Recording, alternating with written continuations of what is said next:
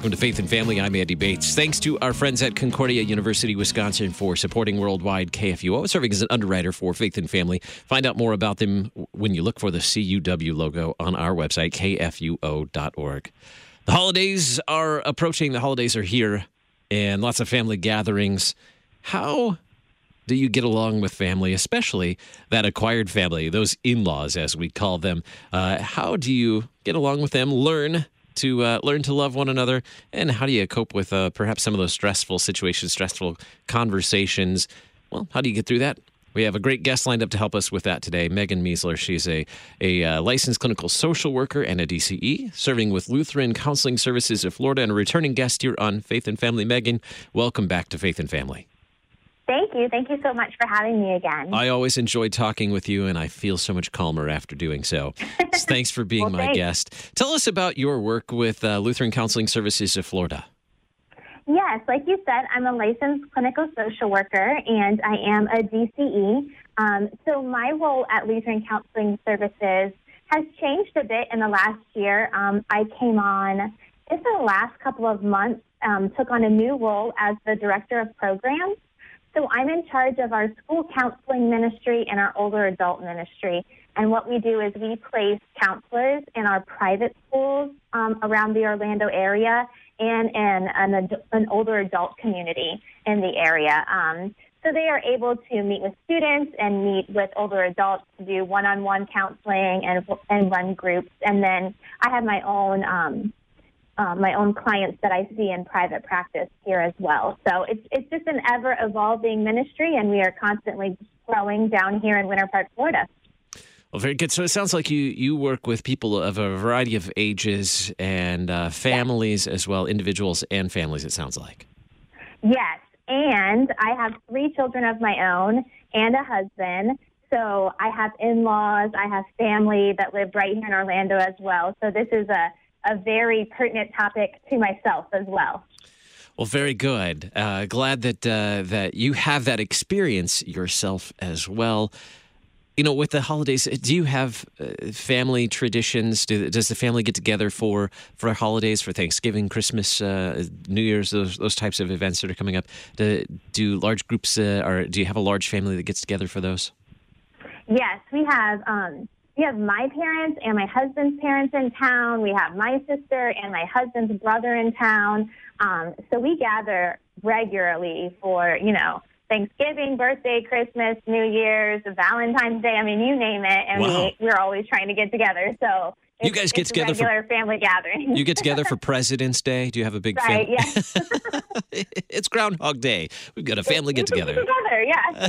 it sounds like your family gets along well and uh, loves to get together, which which Mm-hmm. is great. And I'm sure many families are, are like that, have lots of uh, family gatherings together, uh, and perhaps some, you know, many don't. But for those those families, especially those larger families where everybody gets together or, or travels, you know, from one town to another, or travels across the country to spend time together, sometimes there are extended periods of time where you're you're spending together, and uh, perhaps blood pressure can rise. Things can be challenging because we're not in our usual environment, whether we're staying at someone else's house or someone else is staying as an extended guest with us during that time, uh, or even just uh, when you're gathered together for a, a, a meal as a family. Sometimes, well, perhaps conversations don't go the, the way that you had hoped, or uh, all kinds of different things can come up. And sometimes it gets awkward or uncomfortable or even stressful uh, when we get together as a family. Do you think that is.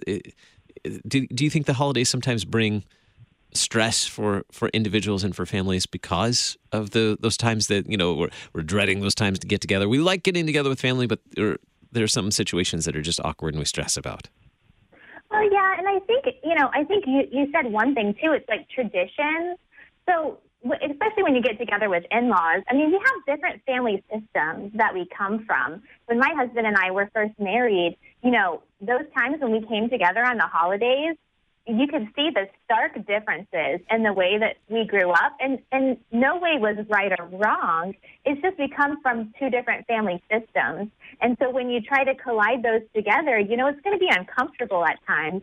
We have different traditions on my family than my husband has on his, and so then you kind of got to work out that uncomfortableness, you know. My husband's family likes to all sit around a big table and eat dinner, you know, prim and proper. And my family doesn't always do that. I'm from a pastor's family, and you know, it was you know, fly by the seat of your pants at Christmas and hit every single service, you know. So it's just it's just different family systems. I think that sometimes come together, and you have to work out how that grows and changes at times. And so those are some things that have to get you know worked out along the way. And then you have to bring in you know, like you said, conversations that sometimes hit on some hot, hot topics. And when you gather in adults that, you know, don't always agree on everything, um, then you have some of those awkward times um, that, that bring about some stressors um, in conversations as, as all these people are gathered in one place. I certainly want to get to conversations uh, mm-hmm. and how we approach those conversations, especially this year being an election year, that can always uh, bring about some interesting conversations as yes. the families gather together. But I, I, want to go back to the the first point you made, that uh, a very helpful one, that we come from different families of origin. When when when uh, a couple gets married, they're they're bringing two different families of origin into this relationship, and mm-hmm. that can raise some questions. You a great example that you gave in terms of family traditions for for holidays.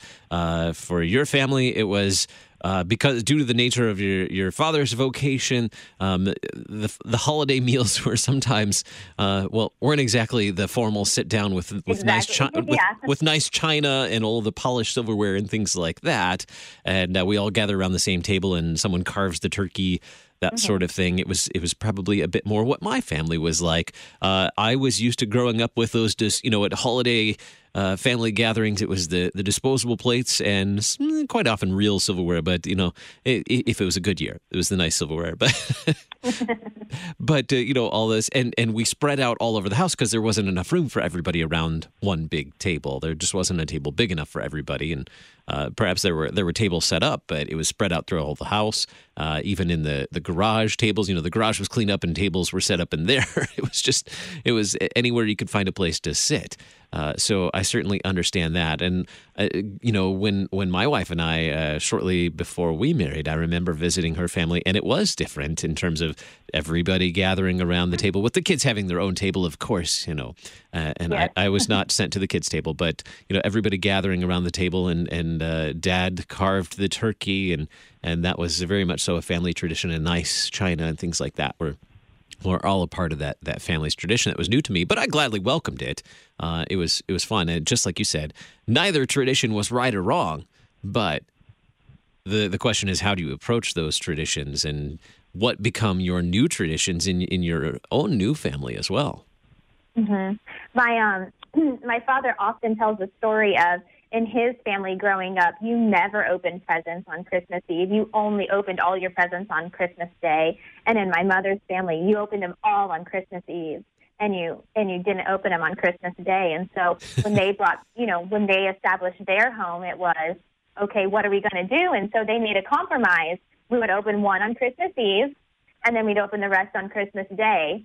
Well, when my dad's dad, his parents came to visit for Christmas Eve, um, he wasn't willing to open any on Christmas Eve because they wanted to keep their traditions. And it's so how do you, you know, how do you say, well, in our house, this is this is our new tradition and this is our new family. And so it's just, you know, it's just about setting new traditions sometimes and having those difficult conversations with family as you begin your new family. And sometimes we do have to be more flexible and then almost like mourn the loss of traditions that we used to have as kids. And that's hard. And so you have to be aware of when you're feeling emotional about change. And I think, you know, holidays bring up just a bunch of emotion about changes and differences and, and even, you know, the past traditions that we have to let go of and, and changes that are coming about as you establish your new family.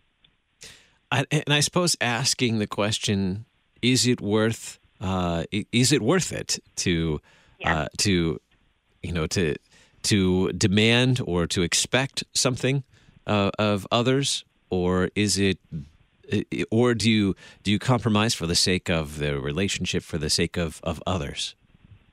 Is that a fair question, a fair thing to consider? Is it worth it? I think that it's worth having the discussion. Mm-hmm. And I think it's worth, um, and most of the time when there's children involved, I think it's worth teaching compromise, right? Um, I think children around the family and around the tradition always bring a different, you know, a different aspect to it because we're teaching something. And I feel like adults sometimes will soften if, oh, we got to teach the kids this, you know. Um, but I think it's always worth it to have the conversation and, you know, being aware of how you approach subjects and that we don't just stay upset, but we, we give opportunity for dialogue about you know, about our feelings or about what traditions, you know, were and how we'd like them to move or change or grow in that way. So traditions can be very we can be very territorial about traditions as humans. Yes, we can. Especially around Speaking the holidays. experience. in our family it was uh, let's see in my family we would open some presents on christmas eve particularly um, a lot of the family presents like from one to another. And then the like the the christmas morning presents were like the the big christmas presents and Right. stockings and things like that that we would open on christmas morning. But like with cousins and, and grandmas and grandpas and that sort of thing that's what we did on christmas eve. And then christmas morning was uh, christmas day was more of the, the the bigger individual presents so and I, you know, it's interesting to see how that uh, is changing with each generation now that we have a child as well, and and what are those traditions that, and what will those new traditions be in our family? It's interesting to see how how they are evolving as our family takes a different shape. Yeah, and and it's interesting to see as people because you know we're in Florida, and I feel like people from all over the country move to Florida, and they bring their traditions from all over the mm-hmm. country, and I learn about all these different traditions, and it's just a neat. I just think it's neat to learn about different traditions, and so teaching, you know, just teaching about different cultures too, in that in that aspect as well. Absolutely, and when you live in Florida, people are more than happy to come visit you for the holidays. Yes, they are. they are. I speak from experience. Yes. yes. Well, let's talk about how to approach conversations, whether it be mm-hmm. conversations about traditions or conversations about, oh, the recent election in politics or conversations about uh, about anything where you think there might be some potential conflict. How do you how do you prepare to approach those conversations? Um, I think that that I know for our family, or for me and my husband, I would say that as we head over to our family's house, we are very aware. I think social media gives us a great opportunity to know what subjects we want to approach and what subjects we don't want to approach, right? Um, I will thank social media for that. And, and, and there might just be some subjects that I, I would like to avoid. And if they come up, you know, I, I kind of maybe have an awareness that I'd, I'd like to handle those gently. And when I say gently, um, it's really important to me as a therapist when I'm coaching people that it's a, it's important to start my sentences with I. I feel like when I use a sentence and I begin it with I, and it doesn't always work, but it's diffusing. So I can tell you what I believe and how I feel, but I'm not putting my belief onto you. So this is just my opinion. And now I know in our season of election right now, there have been some, you know, very animate people that if I don't agree with you, that makes you very upset. Um, but all I can do is tell you about my opinion um, and not project it onto you. Uh, so I think that that is a way to just begin a conversation softly or seek to back out of a conversation that maybe you don't want to be in. So I think we need to be aware of those hot topics that we would seek to avoid. And if we get stuck in them, work to begin your sentences with the word I. So that you're speaking for yourself, not for someone else. Yes. Yes. Mm-hmm. Unless, of course, you're saying, I think you are absolutely wrong. Well, it would also be important to avoid avoid that word you because you is very accusing. Certainly, depending on how you're using the term. You bring up an Exactly. interesting point. You bring up a good point. You bring up uh, something I haven't considered before. I suppose that could be helpful.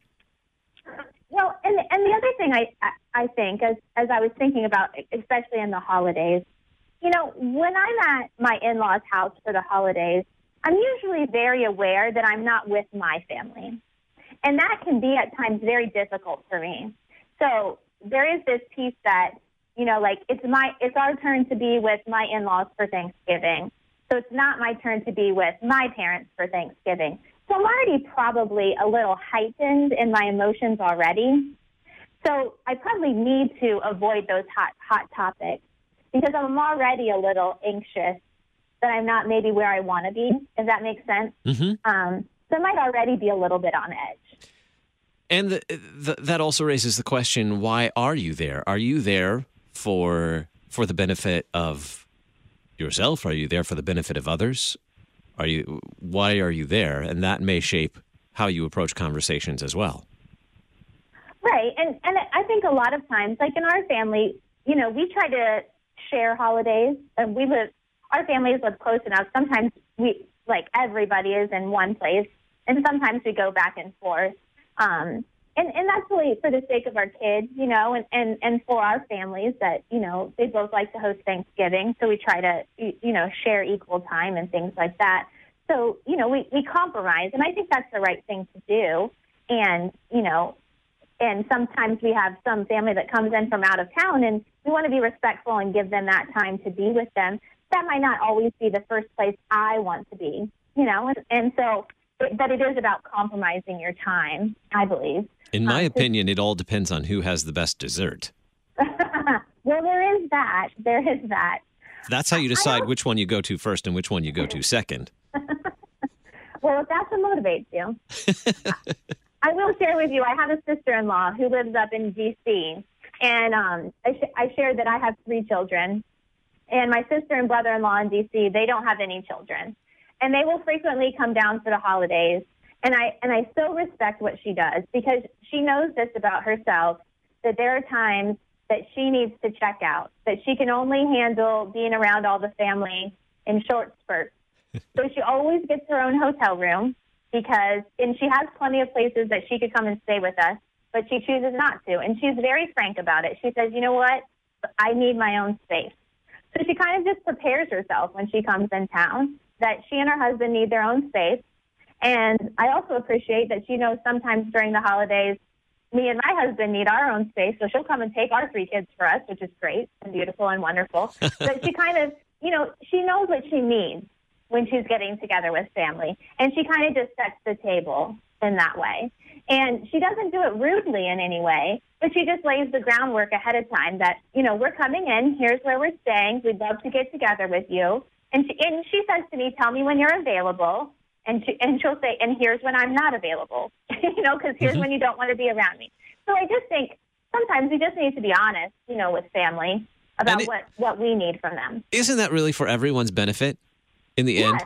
Because yes. if we're honest about it, then we're not being awkward around everyone else and saying, you know, and then we're not being grumpy around everyone else because we have, especially for someone who has more of a introversion preference, then mm-hmm then we're we're not being grumpy because we don't haven't had any time alone and we're and you know if if you tend to be more introverted then you're probably recharged by having some alone time rather than being around a house full of people and so we're more likely to actually interact in a way that's that's that's more helpful and perhaps more holiday appropriate when when it, when we've had that alone time uh, alone time and and, and been honest about it rather than trying to hide that we're taking some, you know, oh, I just need like an hour by myself. Right. And, and, and, and I think we can be honest too. And, and when we get caught in a conversation that we don't want to be in to say, you know, I really don't, I just, I just really don't want to talk about this. This isn't something I talk about, or, you know, this isn't something I share. I, you know, I've been a part of some family conversations where, you know, one family shares everything with each other and another family, that's just not how their system works. They're just a lot more private.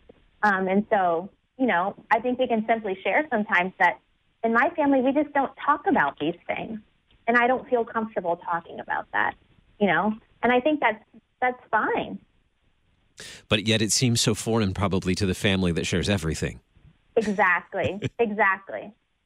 So then you run the risk of being labeled weird, right? and I think I think that's probably what we're afraid of mm-hmm. because we want our in laws to like us. And so we have to be very aware, like you said, of why are we there? Are we there so these people will like us and accept us? Um, and, and approve of us? Or, you know, are we there to spend time with them? You know, what's our goal and our purpose um, for being there? And so I think we have to evaluate that sometimes. I think that also goes along with if we're caught in a discussion we don't want to be in, we shouldn't just agree for the sake of being accepted. Good point. Good point. That doesn't mean that you that you have to change your uh, your values or your or your position on something necessarily. You don't necessarily have to agree with someone uh, just mm-hmm. for the sake of being there. You can disagree, but certainly do so in a in a respectful way, right? Yes, and and more often than not, I I find that you will be more respected when you state your opinion in a respectful way, even if it's you know even if it's the opposite of what that person believes. Mm-hmm. You know, if you don't just agree for the for the sake of agreeing. I think that I, have seen some family members do that in such a winsome way that I really have a respect for them. Oh, I hadn't really thought of that perspective before because they they've presented it in such a winsome way. Right. Yeah. Hmm. So uh, how do you if you if you find yourself in a situation that has escalated quickly, how do you de-escalate? Uh, move that conversation back down, or or uh, uh how do you bring it back down so it doesn't turn into um, a food fight over Thanksgiving dinner? um, well, I, there's a couple tactics that I like to use. Is is one, I will check my body language and the level of my voice. So I think it's really important. And and if you want to be, um, if you want to see a perfect example of this, you need to watch a kindergarten teacher. They do this perfectly, right? They lower their voice so that the room reflects it. So if it's getting, you know, if it's really getting escalated, um, I would lower lower your voice and check your body language. You know, um, sit back in your chair.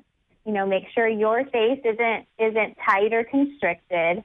Make sure you're using your I statements, and then you can always redirect the conversation.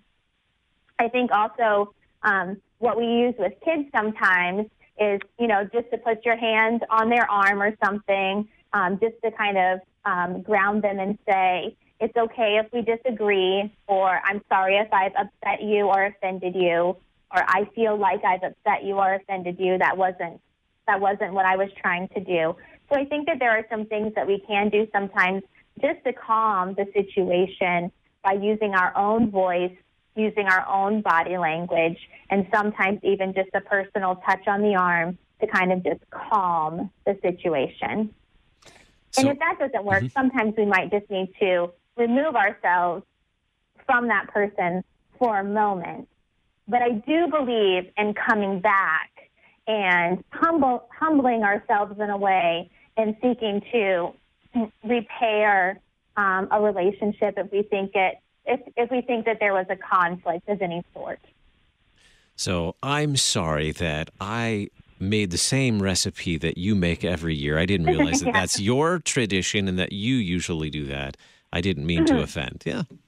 Okay. Well, yeah. Or I'm sorry if I upset you by stating such and such and such. Mm-hmm. Yeah. Mm-hmm. Very I, good. I I think it's a hard thing I'm finding even to teach our kids that even if we don't think we did anything wrong, to still apologize. I don't think it's something of our culture right now to believe that we should do that, but I think it's something very much our, the Bible teaches us to do. I'm sorry if I hurt you. That wasn't my intention. Exactly. I see. Yes. Mm-hmm. Good to know. Well, mm-hmm. As the, the holidays approach and family gatherings are getting together, we have just about a minute left. Megan, anything else you'd like for us to know as we uh, as we embark on this season and all the family gatherings? I would just like to say that the holidays holidays can be very difficult for people who have lost family members. Mm. So I think that we should always be very aware of those who have lost somebody this season. Um, that that the holidays can bring up a lot of pain and loss. So be extra sensitive to those who are just mourning this holiday season. Good point. Good point. Megan, thank you so much for uh, helping us think through this and uh, help us prepare for all those uh, family gatherings that are coming up in the next few weeks. Megan Miesler, licensed clinical social worker and director of Christian education with Lutheran Counseling Services of Florida. Always great to talk with you, Megan. Thanks for being my guest today. Thank you so much.